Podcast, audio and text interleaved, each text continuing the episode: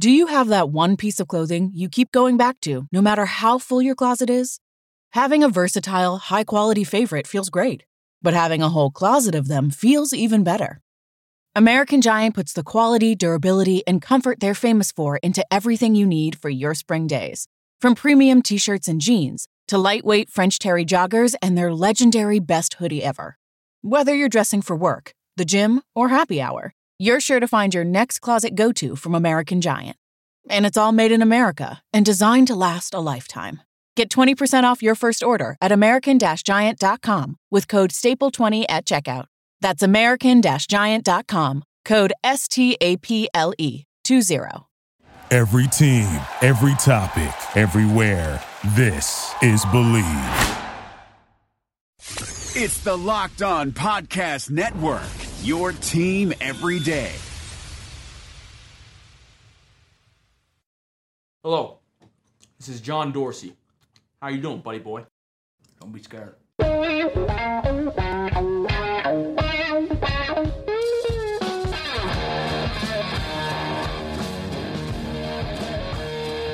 Wee! What's better than this? It's guys being dudes here on the Draft Dudes podcast. Thanks for tuning in, guys. This is Kyle Crabbs. I'm flying solo this Friday morning. I had a couple cups of coffee, hence the uh, ambitious intro today.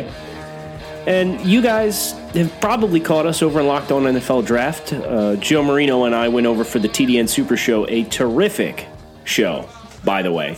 Would highly recommend that you guys swing over, check it out. As soon as you're done listening to this short Friday episode, we're going to be outlining some of the prospect matchups to watch throughout the course of week nine. Week nine! We're four weeks from rivalry week. It's crazy. We're getting close. So, as this weekend passes, we've got some ACC football tonight, some Pac 12 football tonight, some big time SEC football tomorrow. We're going to talk about all of those and more, looking at who you need to watch specifically.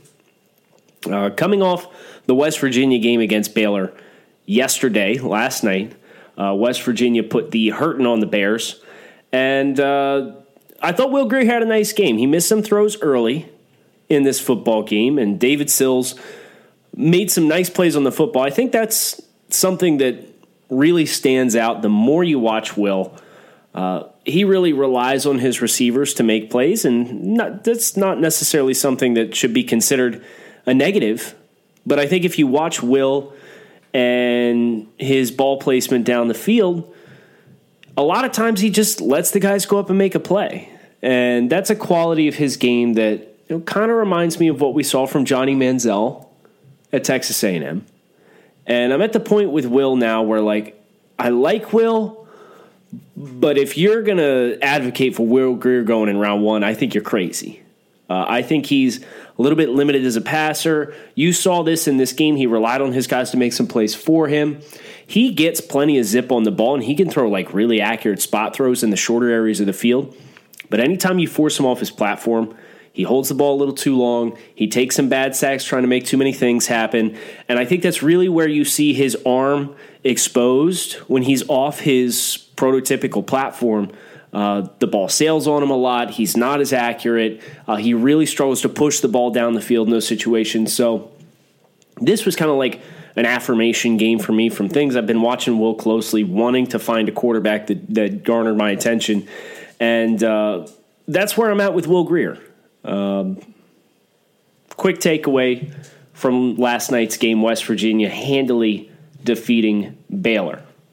Tonight, Miami and Boston College, which I'm stoked for because we get to see a couple good pass rushers play in this game. Uh, Brian Burns for Florida State. Wyatt Ray and Zach Allen are playing for Boston College. If you're going to watch this game, that's where you start, and that's where you finish. Uh, Miami does have an offensive tackle, Tyree St. Louis, number 78, uh, who's going to get tested big time against Brian Burns. Burns is playing lights out against ACC football and ACC competition this year, which is good. You want to see a guy bring his A game against you know the better competition. Joe Marino, uh, who's not with us here today on the show, has discussed openly Burns has some odd splits against small time competition. He, he's gotten shut out. I think he has like one sack against like the last three or four non power five schools he's played, but he has like a sack and a half against every ACC team on the schedule this year. Love his length, love his first step explosiveness, love his flexibility. All of these things, very important traits for a next level pass rusher. He's going to get tested by a next level offensive tackle in Tyree St. Louis. So we see him start transitioning and you know hitting these pass rush counters against St. Louis. It's just another box checked in the resume. From the Boston College kids' perspective, I know some people like Zach Allen a lot. Like our, some of our colleagues in the draft sphere, uh, I've seen Zach Allen listed in the top twenty for some folks, and I'm not quite there with him yet. Uh, Zach Allen's high motor player. Really like what he brings to the table as far as the hustle, and he's a stout football player. Uh, where I think this comes down to for Zach Allen specifically is what are you going to be able to do uh, in space? I'm hesitant to get on board with an edge defender who's doesn't doesn't present you with that dynamic mobility in space. So maybe for Zach Allen, that that comes at you know continuing to stay trim versus I know he was listed entering the year at 285. Maybe we cut some of that down and see what that gives you uh, in the way of some more flexibility and bend, or you know your ability to get width if you're tested in the run game. So against Miami, Miami is a team that has a lot of team speed. I think that is certainly something to make note of. Valentine's Day is just around the corner, and it's only fitting that this important interruption is brought to you by Manscaped. Manscaped is the best in men's below the belt grooming.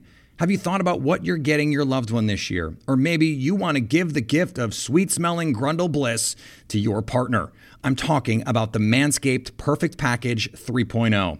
Whether you're the only one who gets to see what's going on down there or you're one of many, do you, your partner, and everyone else a favor and introduce yourself to this revolutionary company. Manscaped just launched their brand new Perfect Package. Inside the Manscaped Perfect Package, you'll find their Lawnmower 3.0 trimmer, which features skin safe technology and will prevent you or your man from cutting his nuts. Speaking of smelling nice, let's be real. No one wants to carry around that locker room smell with them. That's why I am thankful for the Crop Preserver and Crop Reviver. These products keep your crotchal region from sweating, smelling, and sticking. The Perfect Package will also come with a pair of Manscaped boxer briefs that'll keep that junk feeling fresh all day. It's time to upgrade those overused pair of boxers to this new new. Give the gift that will make your Valentine's Day spicy. Go to manscaped.com and use the promo code locked on to get 20% off and free shipping. Ladies, this is the perfect gift for you and your man,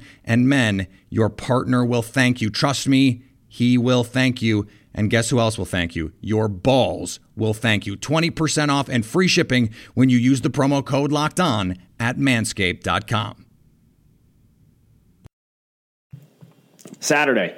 Uh, the premier matchup tomorrow is obviously Florida versus Georgia, world's largest cocktail party. Uh, two top 10 SEC schools going at it. Uh, jeez. Defensively, Jachai Polite for Florida, DeAndre Baker for, for Georgia. That's probably the uh, peak prospects in this football game for each side. But I'll tell you what, defensively for Florida, uh, Vosean Joseph, number 11, uh, he's a fun football player. Number 11, he flies all over the place. Uh, watch the the Florida LSU game. Go back and watch that game again. And Joseph was he had one of the best halves of football in the first half of any defensive player I've seen in the entire country so far this year.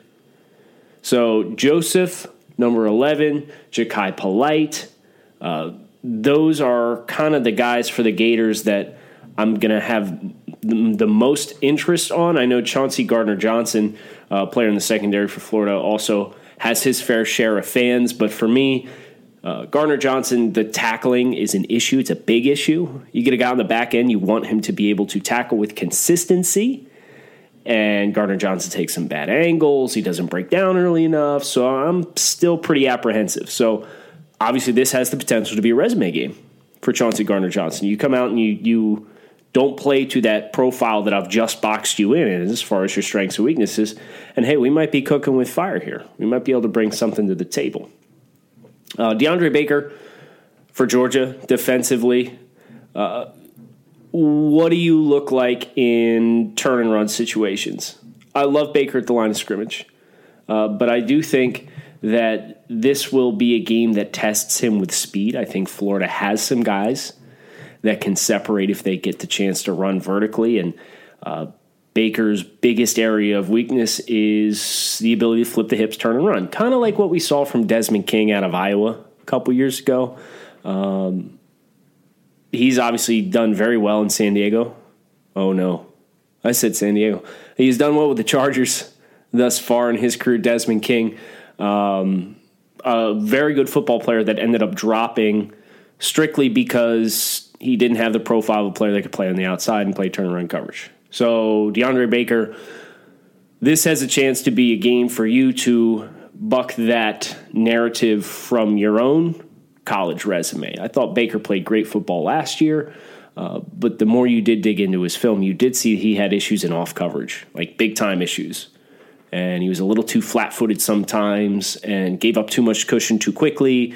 Just needs to get a better gauge for what he can and can't do where he can get his body to get to in what amount of time and adjust appropriately.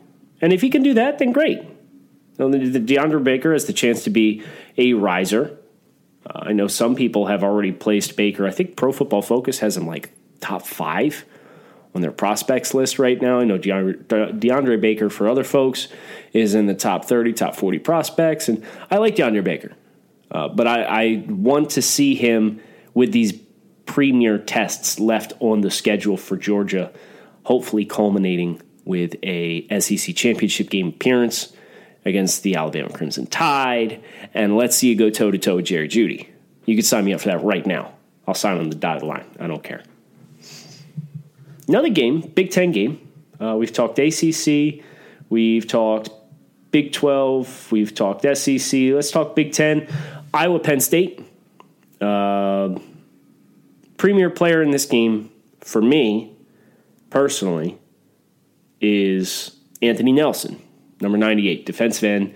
He's junior defensive end, prototypical build. He's 6'6, 6'7 listed.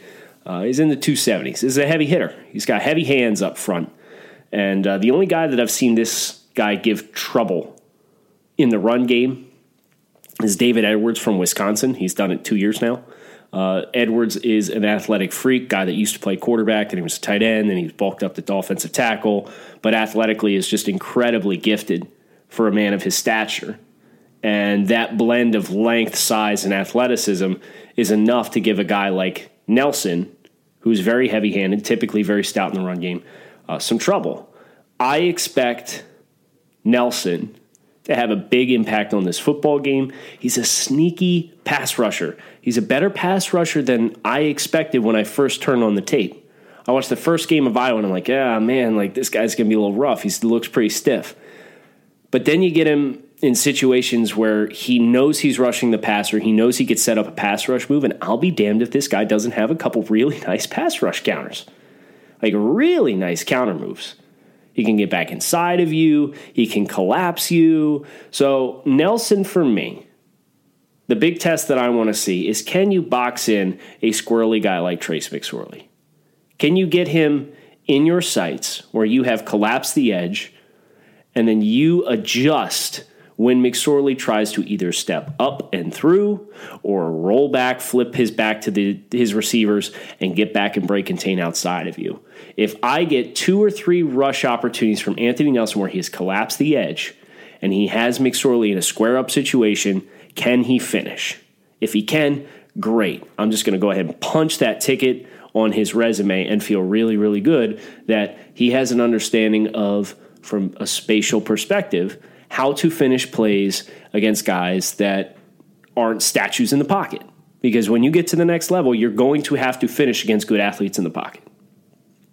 So uh, that is a big time showdown in that game. Nelson off the edge from the Penn State perspective, like This is NFL Under Review, local experts on the biggest NFL stories. The NFL Honors Award Show was last week, and one surprise when it came to Defensive Player of the Year. This is Bear Motter with your Los Angeles Rams update from Locked On Rams. Aaron Donald would have been the first player in NFL history to win the award three straight years in a row, but it wasn't the case at the NFL Honors. That award this year went to Stephon Gilmore, and don't get me wrong, Stephon Gilmore had a great season. Six interceptions, 18 pass deflected, two touchdowns. He had 53 total tackles. Stephon Gilmore won the award with 21 votes. Chandler Jones came in second with 14. TJ Watt with 10. Although Donald says this doesn't bother him, I see him putting this chip on his shoulder, working even harder, and coming back stronger in 2020, which is a scary thing for the rest of the NFL. For more NFL news, subscribe to the Locked On NFL podcast only on the Locked On Podcast Network, your team every day.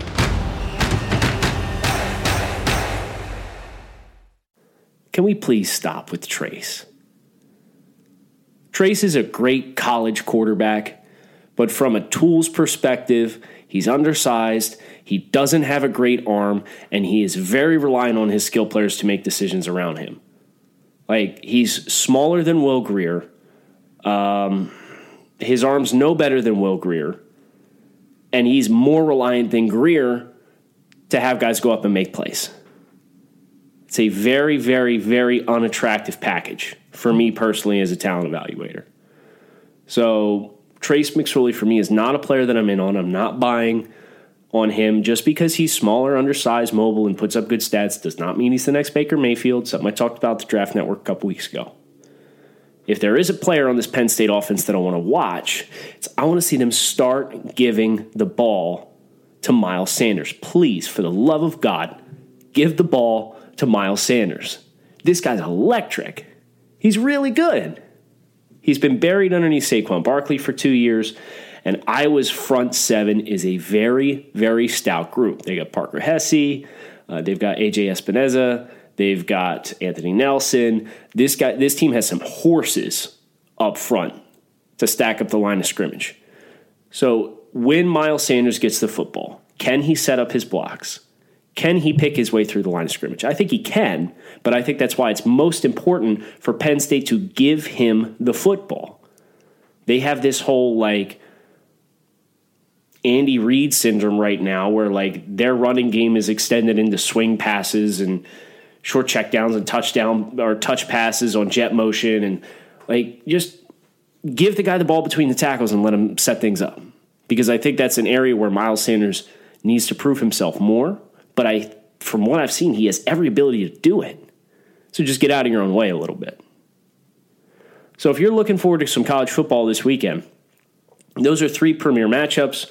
Those are three matchups that have NFL talent on both sides of the ball that should be relevant for the 2019 NFL Draft.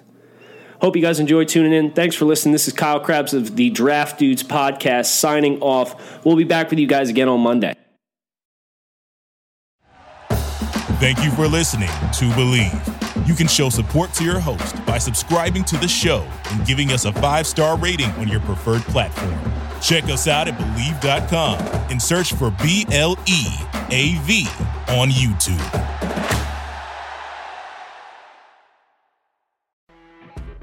You know, when you're listening to a true crime story that has an unbelievable plot twist that makes you stop in your tracks? That's what our podcast, People Are the Worst, brings you with each episode. I'm Rachel. And I'm Rebecca. We're identical twins who love true crime cases that make you say, didn't see that coming, and we hate the people responsible for them. Listen to People Are the Worst now on Apple, Spotify, or wherever you get your podcasts.